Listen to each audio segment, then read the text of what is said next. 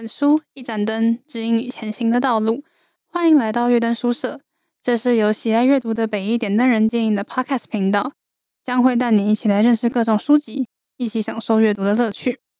大家好，欢迎来到校系大解密这个专栏，我是北一学号一零九开头的学姐周廷芳。校系大解密的第二个系列预计分成两集，来跟大家介绍政治。那第一集的时候，我们已经来讨论过政治系上什么，或是大家对政治系的一些迷思和问题。那第二集，也就是这一集，我来分享我的台大政治系面试经验，以及介绍学妹一些课外的学习管道。如果你想要知道你对于政治有没有兴趣，非常欢迎聆听这个系列，说不定会得到意想不到的收获哦。那接下来进入我们这集的主题吧。首先是台大政治系的面试经验。那在这边要先打个预防针，我是个人经验，仅供参考。然后我面试的时间是一百一十二年的五月。好，然后先来概括的说，我觉得台大政治系的教授都很认真看背审，非常的认真，他看都看得非常的细，然后问题也都很具体、很细节。所以学妹在准备面试的时候，一定要对自己的背审还有各种资料都非常的熟悉，因为真的不知道他们会从里面问什么问题。然后三组的差别呢，就是国关组就是在严肃的讨论国际时事，而政论组他们就可能会主打选举制度这些。然后公行组我被问到的是公司部门能不能合作的问题，这是我当时被问到的问题。那我自己跟三个组的教授聊天，呃，不能说聊天，就是面试过后，我觉得还是跟国关组的教授最合得来，所以也是确定我想要读国关组的意念吧。好，接下来来分享一下我的面试经验。那首先是政治系国关组，在面试的时候，呃，是三对一，然后都是中间的教授来问问题。那国关组的话，没有自我介绍，他们就直接开始劈头开始问问题。然后我被问到的议题很多都跟我的备审资料有关。首先是缅甸政变，因为我在教多元表现的时候有上传了一份缅甸政变的自主学习，所以教授就从这边来问。教授问的问题就是，他问我翁山苏姬上台前的缅甸是什么状况？那我大概就回答说，嗯，被军政府把持啊，然后可能人民比较不自由这些。那接下来教授深入问说，你觉得为什么翁山苏姬可以上台？那我就回答说，应该是世界潮流吧，大家都比较喜欢民主。那教授针对这个问题继续提问，他就继续追问我说，有没有其他的理由呢？可能我就说，可能他们之间有利益交换。但是我有查到四分之一的国会议员是由军政府指派的。接下来下一个问题，他就开始问我英国脱欧了，这也是我在多元表现有提交的另一个自主学习。教授问我说，英国脱欧对于国内政治有什么影响？我就说，嗯，撕裂不同民族之间的关系，像是苏格兰他们因为支持留欧，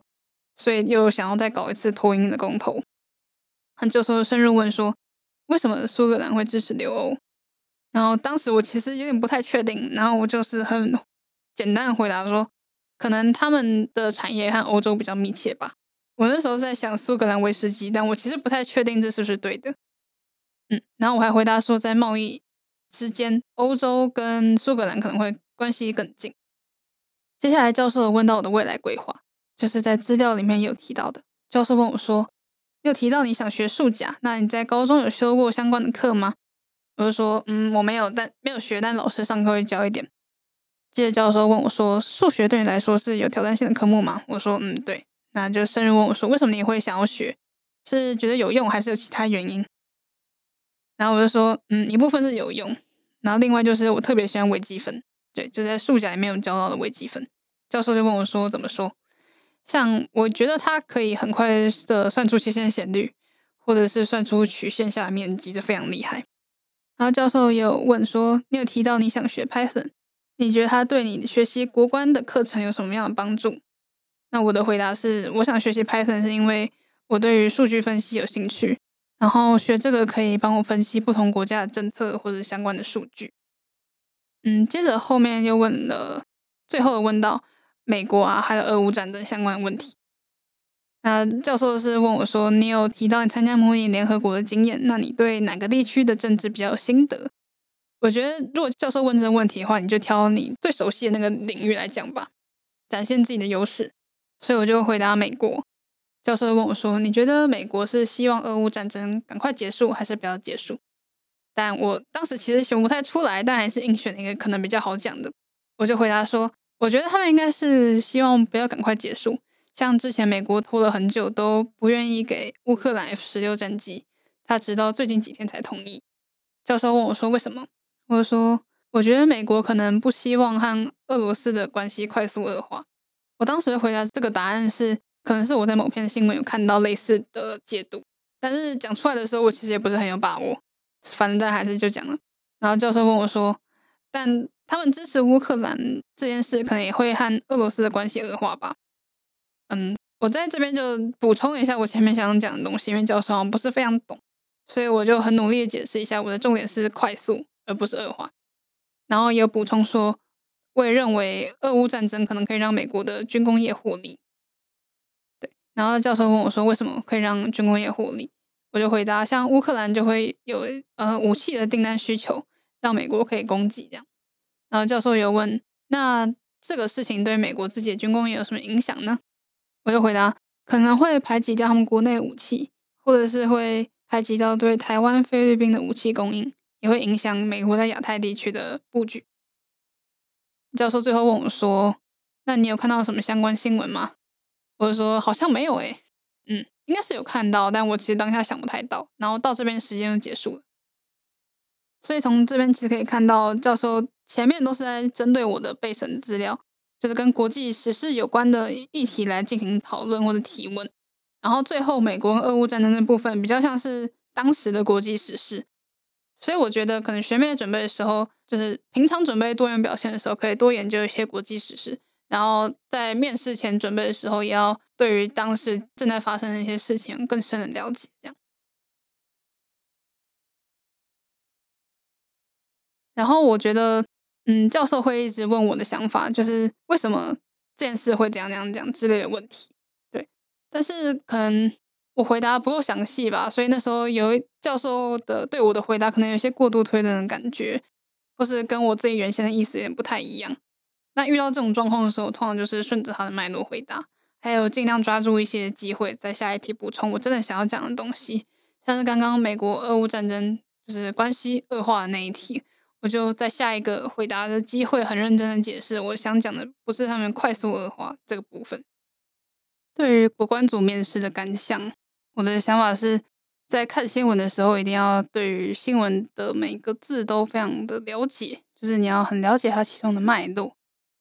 而不是只是背它的结论，像我有的时候就是有点像背结论，所以在嗯、呃、美国跟俄罗斯关系恶化那一题的时候，就有点其实不太知道他为什么会这样，就也回答不出来。对，我觉得这个其实蛮难的，但就是尽量能做多少算多少。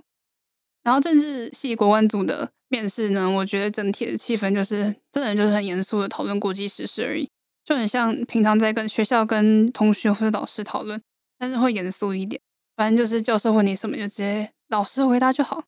OK，那接下来我想要分享的是，呃，政治系政论组的面试经验。那呃，政论组的话，我有查到教授，当时帮我面试教授分别是黄凯平教授、李凤玉教授，还有安井伸介教授，他是一位日本人。这些教授其实你们去台大政治系的系网也都可以查到他们的资料，还有专长的领域。那这边也分享当时面试的一些状况哦。刚刚好像没说，就政治系的面试三组都是一样，然后三组是分开面试，那都是七分钟，然后三对一。嗯，不知道明年会不会改，但我当年是这样。然后回到政论组的部分，当时嗯，第一个问题是教授问我说，一分钟来讲为什么要录取你？好，我那时候原本想说来讲自我介绍。但是这好像不是教授想听的，可能是因为我讲的漏漏等的就读动机吧，所以他打断我，然后又重新的解释这个问题，就是他们很注重就是为什么要录取。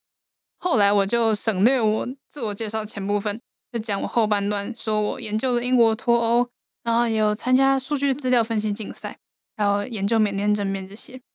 但是后来还是有针对这个问题继续打转，好像还是没有回答到教授的东西这样。反正下一个问题，教授问我说，在永续渔业的报告中，花最多时间的部分是什么？这边就是我刚刚说教授资料都看很细的部分，就是这是我的其中一个学习历程里面的一小个问题嘛，就反正很深入问这个问题。然后当时就回答说，呃，我们花最多时间在查找图表，因为当时用的资料库里面其实缺漏蛮多的，所以我们就要花很多时间去找渔业署啊，或是其他政府部门的资料，然后花很多时间在这个上面。接着教授就深入问说，在报告里面有提到台湾禁渔期太短，你们有查为什么会这样子设计吗？就是当初政策为什么会这样的规定？那其实这边蛮可惜，就是我们其实并没有查为什么会这样。那我后来也没有自己去查，所以我就回答说我们不知道，因为我们当时其实只看到政策的问题，然后想要急着想要解决这个问题。但是如果下次做的话，应该要像教授您说的，就是先去追溯为什么政策是这样的设计。所以就是跟学妹也是分享说，嗯，你们在看自己的学习历程或者准备备审资料的时候，也要去想一下，就是提出问题的时候，也要对每个环节都质问吗？就是去了解它的根本原因，就是追本溯源这样。那接下来是呃右边的的教授，就是安井神介教授，那位日本人教授有提到说，我的备审资料里面提到西洋哲学概论是国关组的课，并不是政论组的课。其实蛮尴尬的，就是我在写备审的时候，其实在这部分纠结很久，因为我查课程地图跟杜鹃花姐一些资料，其实有点对不太上。我那时候就是放弃处理这个问题，但是在面试的当下还是被点出来，所以学妹在写备审资料的时候要注意一下。好，那接下来就教授继续问我问题，就是教授问我说，刚刚听我说还是不太了解为什么要录取我，所以他就再又问我一次，你可以再说明一下为什么要录取你吗？然后我那时候真的回答不出东西的，我就说，嗯，我真的很想很想进政治系啊。教授说，可是每个来这里面试的人都说想要进政治系，你和别人有什么不同的地方？我就那时候就回答说，呃，我同时有在准备国际系的面试，就分享一些我国际系面试的准备经验或准备感想。接着说，就是我说我准备过程都很吃力，但是准备政治系的时候就很得心应手。也很喜欢这个政治系的学习，然后我觉得在高中三年的学习中，政治是我比较擅长的领域。像我最近有关注泰国大选，虽然我不是泰国人，但是我也很投入在其中，很想了解发生了什么事。就是我透过我对政治举一些例子来验证我喜欢政治系、喜欢政治学，然后希望可以打动教授。但好像还是没有回答到教授想要的答案，所以他们又继续追问，然后追问到后来，中线教授。就李凤玉教授，他就来帮我回答了。他就说，他直接说我的 OPQ 里面有提到我在校成绩有几趴，然后两趴还是什么，然后三年全勤这些，他就说我可以直接从这方面讲这样。然后我就很尴尬，说，呃，我很认真读书，呃，我成绩也很好，但是我不太习惯讲这个。然后反正李凤玉教授就是鼓励我说，你要学习怎么如何行销自己。就在面试当下，他们其实很在乎我这我跟其他考生的差别，他们很想要知道这个部分，就是很想知道我的优势吧。接下来教授继续问的问题，他就说：“我不太懂你说政治是认识异国文化的方法。”就是我在备审资料里面就读重机吧，我提到我觉得政治是认识异国文化的方法。然后教授对于这句话进行一些提问，他就问说：“可以补充说明吗？”我的回答是。可能是我自己的个人偏见吧。我觉得欧洲人好像用多党制，他们比较理性，可以理性讨论问题。然后台湾或是美国用两党制，很容易变成两极化。像台湾常常到最后都是只在讨论统独议题，然后忽略其他议题。教授接着问说：“你觉得多党制有什么好处？”我就说：“多党制可以反映不同声音，像是我有看到荷兰有保护动物的政党，也有一些专注在中高年龄族群的政党。”那教授问说：“多党制有坏处吗？”我就说：“组建联合内阁或是政党在协调政策会花更多时间，比较冗长一点。”所以这部分我觉得就是，其实平常公民课都会学到，把它记一下，或者是多上网查一些资料就好。我觉得这个选制或者是比较政治这边其实蛮基本的，就可以去看一下你的公民课本。那接着教授继续问说：“呃，其实台湾之前也不是用单一选区。”这个是有利于小党制度，那时候就没有只讨论统独议题这个问题了吗？然后我当时自己的想法是，我知道台湾的立委有改选制，但我其实不太知道他改了什么，然后我也不太记得我当时前半段回答了什么。但我的结论大概就是，嗯，现在台湾第三势力越来越大，所以大概也可以体现在多元声音吧。就是，嗯，我们现在有越来越多机会可以听到不同的声音，或是讨论不同政策。呃，我那当时想表达的是，可能现在台湾也不太只专注在统独议题吧。然后当时。刚刚有说政治系面试是七分钟嘛？可是其实六分半的时候，第一次想领想叫上完就以为时间到了，他就跟我说可以离开了这样。所以呃，整体来说，我政论组被问到就是选制啊，或者是像一些内阁制、总统制这方面的问题，所以学妹可能也可以从这方面来加强来准备。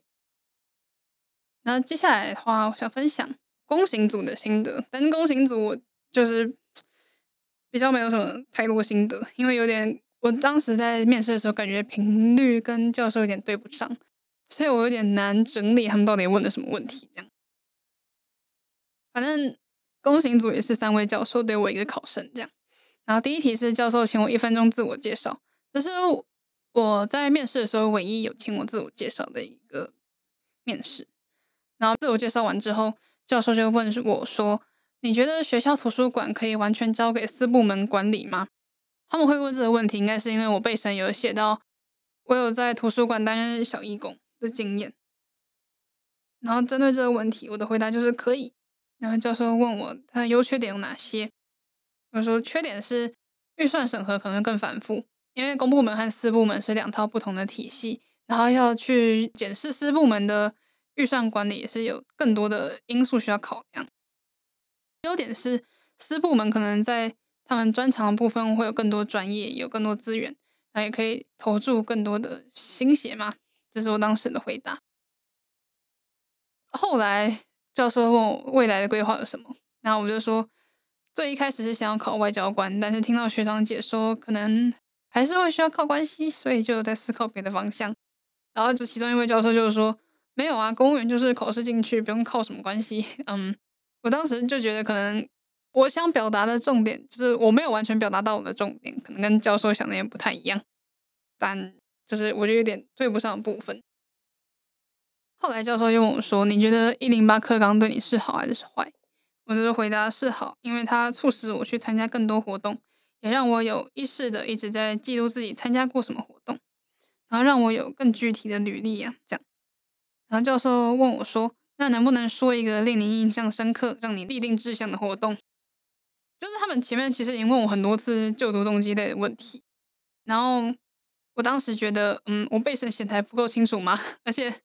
他好像已经问我两一两次，我该讲的也都讲了，所以因为在公行组面试，但是讲到最后真的没什么东西可以讲，所以我就只能讲访问外交官那个动机。虽然我觉得在公行组这可能不太好，但就因为没素材可以用。所以我就回答说，高一访问外交官，然后在这之前完全不了解政治在干嘛。但是这个经验让我知道，政治并不是只有在选举吵架，它其实对社会有很多的帮助。最后回答这个答案。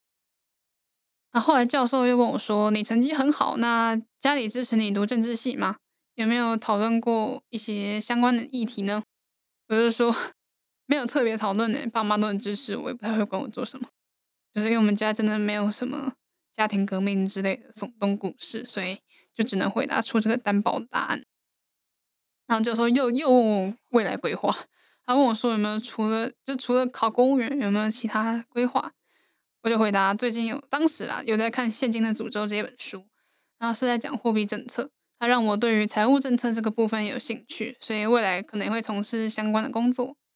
对，大概。公行组的整理比较零散一点，因为教授常常一直跳回去鬼打墙问前面的问题，所以我有点难去统整说当时面试的情况到底是怎样。但是从这个部分可以看到，呃，最公行组的问题可能就是他问我公部门跟私部门的管理，或是能不能合并啊，或是他们之间差别、营运的优缺点这样，这是公行组比较在意的部分。所以其实从这三个个组别。的面试也可以看出，他们三个注重方面其实蛮不同的。就虽然我交的资料都差不多，但是会问出来的问题其实差很多。如果想要去了解政治系就是如果在面试前想要知道可能是哪个教授会来帮你面试的话，台大政治系你可以去他们系网上面的招生委员会来查教授名单。就是系网上面会有很多不同的委员会，然后其中一个是招生委员会这样，然后去上面看教授名单，有这些教授可能有可能就是会帮你面试的教授，像政论组这次有中两位，但是另外两个组就公行组跟国关组好像中奖率没那么高，对，但是心有余力的话，可以认识一下这些教授的专业，就是如果和你写的内容有重叠到，就蛮有可能会被问。然后，嗯，去查一下教授，可能也可以让你心情安定一点嘛。像我在面政论组的时候，看到两位已经是看过的面孔，就心情又比较稳定一点。这是我去了解政治系教授的方式，这样。然后，以上是我政治系面试的一些经验，还是重申一次，这边就是个人经验啊，仅供参考。接着最后呢，想跟学妹来分享一下。学习的管道就是，如果你对政治系或是政治学有兴趣的话，有哪些自主学习的资源，或者是如果你想更深入了解政治，可以去从哪边来下手？那我自己的话，就是会从以下这些网页来了解，像是前面有提到的，第一集有提到的菜市场政治学。像我之前有看到一个超酷的东西，就是他在讨论动漫女角投票，就是。反正动漫圈之前有办一个最婆投票大赛，就是各种女角的人气投票这样。然后就是从这个动漫的投票来分析选举制度的影响或者他们的优缺点这样。我真的觉得这是超酷的。猜想政治学就有很多政治科学的科普文章。然后新闻部分的话，我会从报道者、换日线、关键评论网这些来下手。然后报道者的话，它是非营利组织，就是他们不收钱，所以。产出来的报道是比较嗯，不会偏颇哪一方的，然后呢也会有很多深入报道，像我之前有看蛮多愚公相关的报道，然后换日线比较像是它比较国际一点，就是各国不同政策的分析啊，或者是大家在国外生活的一些经验。像我之前在研究法国罢工的时候，就是在二零二三年的年初有法国的罢工。然后那时候就在换日线上面有看到另一篇文章，是在讲英国的罢工，然后就在讨论以一个，他作者是台湾人，应该台湾人，然后以一个英国留学生的角度来看罢工这件事的对他们的影响。那那篇文章是在讨论说，他们留学生去那边可能就是读一年的研究所，然后结果闹出了罢工，可能就会剥夺一些研究生的。呃，上课的权利啊什么的，那篇文章就在讨论这个。另外，关键评论网的话，上面有蛮多呃各个人物对于，就大家会分享很多自己对于社会议题的评论嘛，它就是一个社评的网站。除了这些网站之外，我也会狂刷各国的新闻台。自己最推的是 BBC，因为它的英文比较简单一点，我自己觉得比 CNN 还要简单。我不知道为什么，当然议题也是很广啦，它也是免费的这样。然后其他的网站还有日经啊，然后半岛，半岛就是中东那边的视角，它会有很多有别于欧美那边视角的新闻，还有像法新社、美联社这些，我多多少都会多看一点。然后可能其他网站就像敏迪选读之类的文章这样啊，还有中央社。那 Podcast 的部分我有推荐的频道，首先第一个是法科电台，它是法律白话文的 Podcast 频道。然后虽然他们主要是在讲法普推广的东西，但是在 Podcast 里面讨论很多政治的议题，像是他们有一集是来采访王婉玉委员，然后还有采访一些时代力量他们政党的一些内容。然后另外他们也会分析台湾各政党的政治呃意识形态，讨论很多政治议题，还有一些政策的像是辩论嘛，像是之前有一集是讨论呃台湾兵役的问题。第二个推荐的是观测站底加啦，他们是 US 台湾 Watch，嗯，美国台湾观测站这个的组织的 Podcast 频道，然后他们最主要就是讨论台美关系，然后还有美国当地的国内新闻，还有一些国际上的大事，这样讨论的很有趣，然后也很深入，然后大概是每个礼拜都会出一集这样。然后第三个推荐的频道就是敏迪选读，应该大家会比较熟悉一点，就是讨论。当周的国际新闻。然后第四个推荐频道是阅读经济学人，它是呃以经济学人每周的杂志的封面当主题，然后会分就是会从五个部分来切入嘛，就是会带大家导读这篇文章，然后讨论这个议题，它很有架构，然后也可以让你很快速的了解，就是对一个国际议题有很具体的了解。你如果很认真听的话，也可以。记一下他们的论点，然后如果跟你论点合的话，就是可以当做你去跟教授聊天啊，或者是平常跟同学、老师聊天的一些素材。然后最后一个推荐的频道是 The Daily，它是纽约时报的频道，然后是英文的，那也是讨论很多国际的时事，那就是可以让你练英听，也可以就是了解美国人那边的想法这样子。然后其他的方法，我也蛮推荐去三民书局来翻翻相关期刊或是论文。呃，书籍的话，我特别推《政治学与台湾政治》这本书，它是台大政治系王业立老师还有其他不同教授一起合编的一本书，那就是讨论政治学的定义，还有台湾政治的一些特色，就是以台湾来当做举举例的例子，然后让大家可以更快速的进入了解政治系的。或政治学在做什么？我觉得蛮这本书不会太难，蛮推荐的。然后也可以去五南出版社或是其他出版社来看他们官网，看看有没有政治学相关的书。像我有看五南的官网，他们很多政治相关的书籍，有像《国际关系总论》、《公共人力资源管理个案探讨》或者《当代比较政治》这些书，就是他们通常是出一本专书，然后去讨论那个主题。然后我自己有看过的是那本书的标题是《脱欧英国抉择》，那就是讨论英国脱欧这样，然后就是蛮有架构的，就是有点像论文，但是我自己觉得不会到太难阅读。所以如果有兴趣，对某个议题有兴趣的话，然后你想看比较学术一点东西的话，可以翻那些学者写的书，它通常会很有架构。然后也可以当做是多元表现或者是自主学习的一些素材，这样。然后其他更多认识的方法就是找学长姐聊啊，或是一些已经出社会的人来聊，或者是也很推荐去杜鹃花节。但是去杜鹃花节的话，也要敢问问题才能有收获。然后如果你很社恐，不太敢问的问题的话，可以和朋友结伴同行。我当时就是和朋友结伴同行，然后发的学长姐问了很多问题，然后他们的回答就。很多都是他们上过政治系课的一些想法嘛，所以就很真实。然后也可以问到很多你可能在网络上比较查不太到的资讯。这边就是学习管道的部分。好，今天的介绍到这边告一段落。今天所聊的资料来源都会放在资讯栏，欢迎有兴趣的朋友深入阅读。除此之外，也可以在 IG 搜寻北一点灯人，会有更多不同于 Podcast 的内容。我们的频道有许多的主题供大家聆听。欢迎再度莅临。